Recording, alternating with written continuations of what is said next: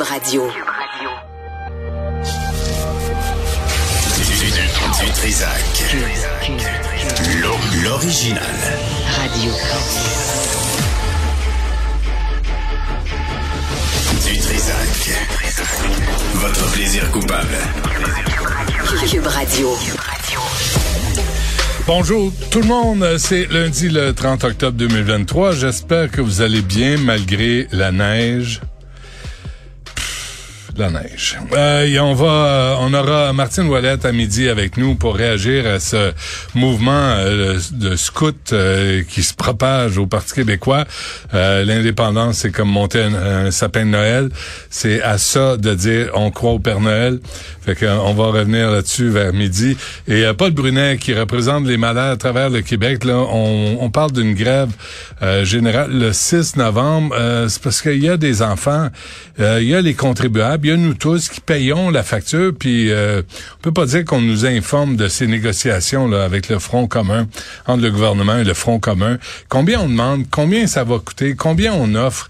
Puis nous autres, là, on paye ça. Là. On paye la note, puis on est pogné là-dedans.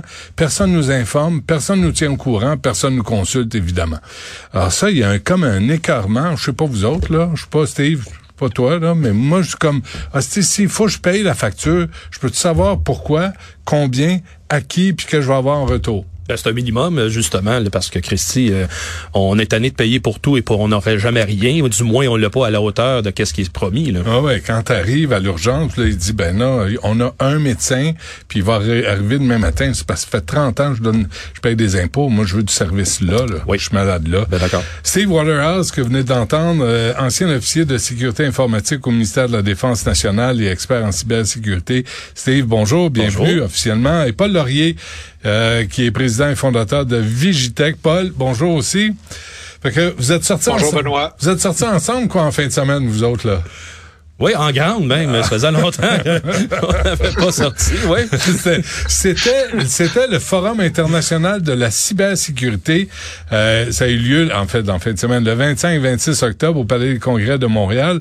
Euh, Paul, puisque tu es en, en- euh, chez vous, en virtuel, en pantoufles, en gogoune, euh, c'était quoi ça, ce Forum international-là? C'était quoi la, la prémisse? Correction, ici, il y a 3 à 4 cm de neige et elle est au sol, fait que c'est encore plus déprimant, mais Excuse-moi. c'était quoi déjà la question?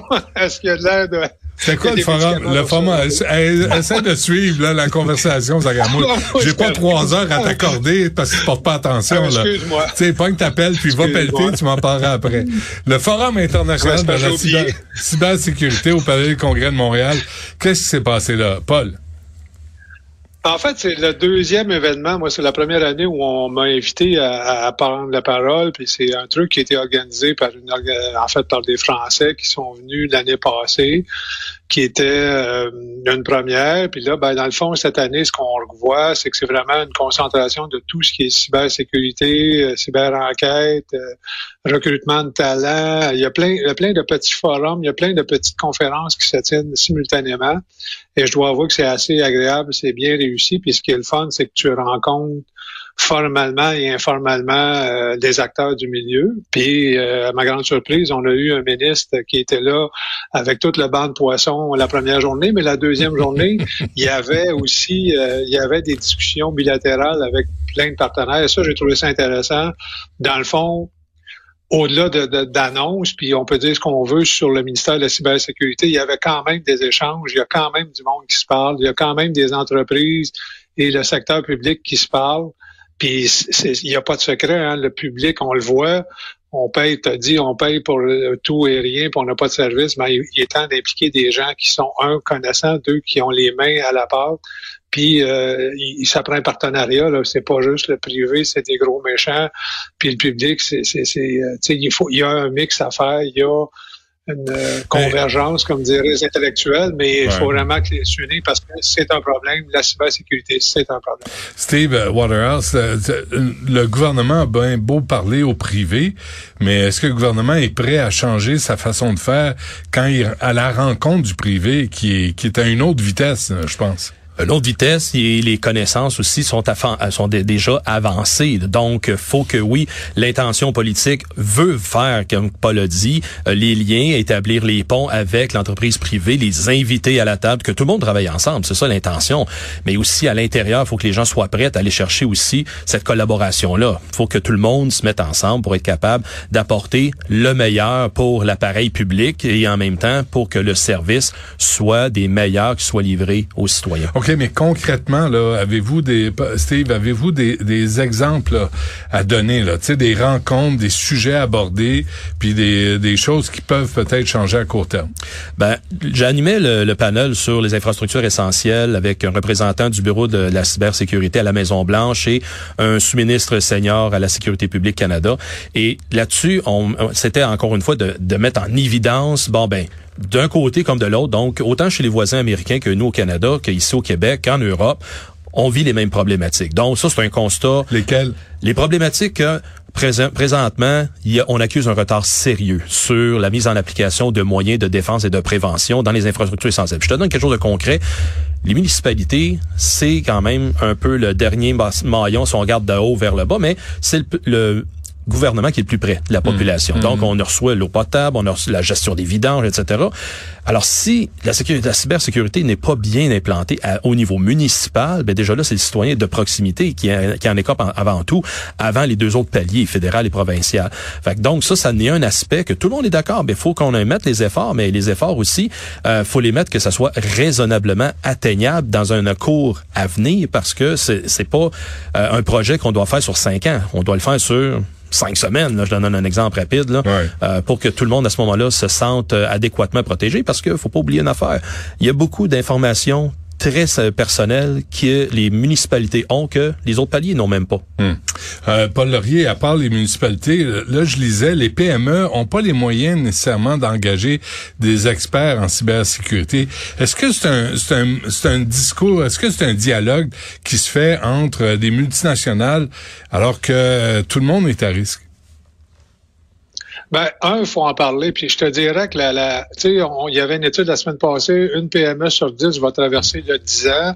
Euh, je pense que c'est deux sur dix qui vont avoir cinq ans. Euh, puis là, ben, c'est sûr que la cybersécurité, c'est un coût, mais c'est aussi une culture, c'est aussi de l'éducation, c'est aussi d'apprendre à bien faire les choses. C'est il y a une loi qui a été mise sur la protection des renseignements personnels. Ben, il faut que les gestionnaires soient au courant. Puis la sécurité, qui dit sécurité dit coût, c'est pas un investissement à long terme. Nous, on va vous dire que ça l'est un investissement parce que c'est mieux de payer quelqu'un qui va te faire un diagnostic sur ta sécurité informatique que payer des avocats à 900 pièces à l'heure. Après ça, pour être en poursuite puis faire faillite ou, ou euh, pire que ça, c'est des risques réputationnels. On l'a vu avec la Banque nationale euh, la semaine passée.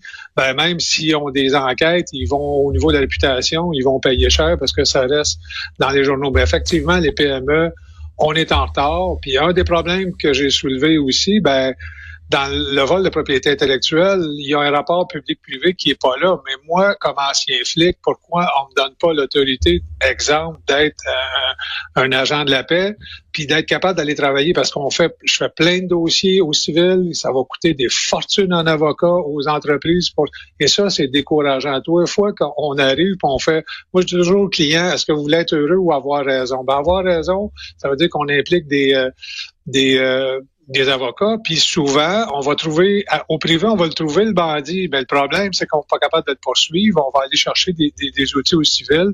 Puis là, ben, c'est des frais, de, ça, ça tourne en rien. Puis la police ne prend pas ces cas-là. Ils n'ont pas le temps pour un paquet de raisons, pas le temps pour les effectifs, pas le, budget. Par contre, nous, on est capable, est capable de déposer. Mais si les pirates là, sont, en, sont en Russie ou sont en Chine, t'as bien beau avoir la police. Euh, dire, ils vont pas débarquer là-bas pour arrêter parce qu'ils t'ont fraudé ou euh, ils ont fermé ta compagnie en échange euh, de rançon. C'est une des raisons pourquoi ils opèrent à partir de pays qui ont cette, euh, ils ont pas de traité d'extradition avec euh, la majorité des pays nord-américains ou euh, je devrais dire de l'Europe. Fait que oui, Benoît, ils vont toujours rester eux autres en, en, impunité, ils vont toujours rester en opération, puis ça va poursuivre le, le quotidien. Là. À quel point, Paul, les, les, les pirates sont toujours un pas en avant de, de l'industrie?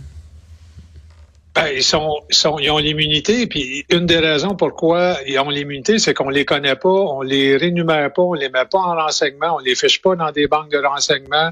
Ils sont capables de rentrer, sortir au Canada, sont capables de rentrer, parce que les pirates là, c'est des, ça peut être des agents de, des agents d'État, ça peut être des militaires, mais ça peut être aussi des citoyens de ce monde qui la fin de semaine font des, euh, font des euh, des sorties où vont arrondir les fins de mois, ben ces gens-là, là, ils vont en Europe, ils vont aux États-Unis, ils vont au Canada. Et si la police ne sait pas ce que le privé sait, mais la police ne le met pas dans ses renseignements, ben surtout au, au, niveau du crime financier, c'est le bordel.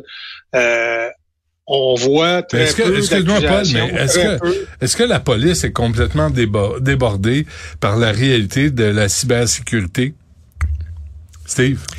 On est euh, la marche est haute. Ah très, oui? très haute, puis on va commencer à parler d'escalier. Ouais, je te dirais que là, on parle d'escalier. Il y a Donc- plusieurs marches à monter. Dans le fond. les, la parce que- les services policiers là, sont débordés. Ils, ils sont pas capables de suivre la- les problèmes de cybersécurité. Steve? Non, parce que comme Paul dit, il y a toujours un paquet d'autres crimes conventionnels qu'il faut qu'ils portent attention. Des atteintes à l'envers de la personne, ça, ça va être priorisé sur un crime qui est Ouais. pas visible, là, qui est pas tangible, comme le vol d'informations ou la compromission de systèmes informatiques là, essentiels. Euh, autant qu'il y a une section euh, spéciale qui a été de- par la GRC au niveau national, que le bureau devrait ouvrir euh, imminemment en 2024-25, mais qui sont pas prêtes, mais que... Un il- bureau va ouvrir. Oui, oui. Il n'est pas déjà ouvert. il n'est pas déjà ouvert. C'est- les sections conventionnelles avec les budgets déjà euh, autorisés qu'ils font les ils font les enquêtes, mais c'est des encore là c'est Hmm. des exceptions, mais pour donner un service national à tout le monde et qu'en même temps qu'ils deviennent la source d'information prioritaire pour tous les corps de police au Canada, sont en train de le mettre sur pied. Mais est-ce qu'on est rendu euh, où on, on banalise, euh, tu sais, tout le monde, moi je me suis fait frauder ma carte de crédit à un moment donné. On dirait que ça arrive à absolument tout le monde, Paul. Est-ce que est-ce que les on est en retard sur la réalité puis on fait juste toujours soigner le bobo? Oui, ben dans le fond, la, la, la philosophie des banques et des émetteurs de cartes de crédit, t'es fraudé, on va te payer parce que le gain, le gain, il n'y a pas de gain à enquêter, c'est une dépense. Que si tu t'es fait frauder 500 pièces, on va te rembourser. Et guess what? Les fraudeurs le savent. Euh, Et puis là, même si on a implanté les puces ici, on a diminué probablement de 50% les fraudes. Mais il y en a encore euh, parce qu'aux États-Unis, on n'est pas encore partout euh, aux puces. Donc, il, y a des partenaires. On est, euh, on est, euh, on est dans un milieu ici au Canada. Je vous dis, le, le nombre de citoyens qui sont fait frauder, qui vont porter plainte à la police, qui se font relever. Puis là, ils vont pas dire non, je peux pas. Ils vont dire, bah vous savez, on va mettre le dossier, puis il va avoir une péremption. On va mettre ça six mois sur la tablette en bas de, en bas de 5 000, puis en haut de 5 000, ben euh, les banques vont, euh, vont, on va enquêter, mais finalement, ça tourne à rien. Les, banques vont prendre le, le- les banques, les, les, émetteurs de cartes de crédit vont prendre la responsabilité, vont vous rembourser. Ce qui n'est pas le cas pour les cartes de débit. Carte de débit, on vient avec un NIP, NIP, on va responsabiliser le citoyen. Puis dans les comptes de banque, on l'a vu avec la nationale la semaine passée, comment ça fonctionne. Ben là, il y a des, il y a du lhameçonnage, il y a plusieurs techniques d'hameçonnage. Puis là, bon, on va rentrer dans votre compte de banque. Mais encore là, il y a des responsabilités chez les gens de banque. Vous pouvez pas impunément transférer 300 000 en Chine. Je comprends pas qu'aujourd'hui encore ça se fait. Il y a des Mm. leviers qui sont pas là. Puis après ça, ben ça va être une discussion entre le citoyen, le gérant de banque, la sécurité. Puis il y a des les gens qui parlent plus fort, qui ont des bons avocats, vont être remboursés. Puis les gens qui parlent pas, ben on, ils vont absorber la perte puis ils vont rester dans leur coin. C'est malheureusement la réalité. Il faut, faut qu'on se quitte là, mais euh, chacun, euh, euh, Paul, euh, ce forum international de la cybersécurité, les gens qui nous écoutent là, qu'est-ce qu'ils doivent savoir de ce qui s'est- ce qui s'est dit principalement à ce forum? Ben, je vous dirais que les, on parle, les, citoyens, il y a, il y a des euh, annonces, mais au niveau des, euh, des PME, surtout les TTE, ben, il y a une responsabilité qui vient. Il y a des, il y a plein de fraudes qui arrivent. Puis, comme citoyen corporatif, ben, c'est pas une dépense, c'est un investissement. Puis il y a- ces vidéos-là vont être, les vidéos, là, j'ai vu un courriel tantôt, ils vont être toutes sur la chaîne YouTube pour pas la nommer. Il y a de l'information qui est là. Puis s'il y a des questions à poser, ben on a des courriels, on a des textos. Euh, s'informer, s'informer, ça coûte rien, mais faut pas être en arrière de la parade, faut être en avant. Hmm. Puis c'est une protection. Vous avez des diamants, vous avez de la propriété intellectuelle, ben il faut l'assumer, il faut le protéger, puis ça va avec la longévité de l'entreprise. c'est indéniable. Steve? Ça veut dire, justement, faut entretenir la conversation, faut poursuivre cette éducation-là et sa sensibilisation. Si on ne le fait pas, tu sais, on est dans le mois de la cybersécurité, de la prévention de la cybersécurité. Il faut pas en parler juste une fois par mois. Faut en parler tout au long de l'année. Puis il faut se donner des moyens concrets avec lesquels faut aérer nos problèmes. La sécurité par l'obscurité, Benoît, je dis, ça fait longtemps. Faut arrêter de faire ça. Ça, ça veut dire, il arrive un incident de sécurité, puis on ne dira pas à personne, puis on garde ça pour nous autres. Ouais. Faut commencer. Puis tout le monde le sait. C'est une question de temps. C'est plus une question de si. Là. Alors, si tout le monde est capable de se le partager, le problème, ça veut dire qu'on va se partager les solutions parce que les autres, les, les cybercriminels et la criminalité en général, le font allègrement se partager les trucs du métier. Mais est-ce qu'il y en a des solutions? Il y en a certainement des solutions, puis ça commence avec une bonne cyberhygiène à se mettre en place. Si tout le monde continue d'entretenir, de ne pas entretenir le système informatique, ça aérer, ben oui, les cybercriminels, eux autres, vont être détectés éventuellement, ils les prennent, puis après ça, ils commettent des crimes avec ces appareils-là. Mais si les gens les, pro- les protègent adéquatement, les entretiennent, vont pas nécessairement sur des sites mal euh, recommandables, euh, c'est là que ça va diminuer ces événements-là. Ouais, mais là, euh, l'industrie de la porno va faire faillite. Ouais, cas, il y a des moyens. Euh. Toujours se rappeler, quand c'est trop beau pour être vrai, C'est pas vrai. Voilà. Ça s'applique partout. Hein? Oui. Paul Laurier, Ouais. Waterhouse, merci. À la prochaine. Bonne journée.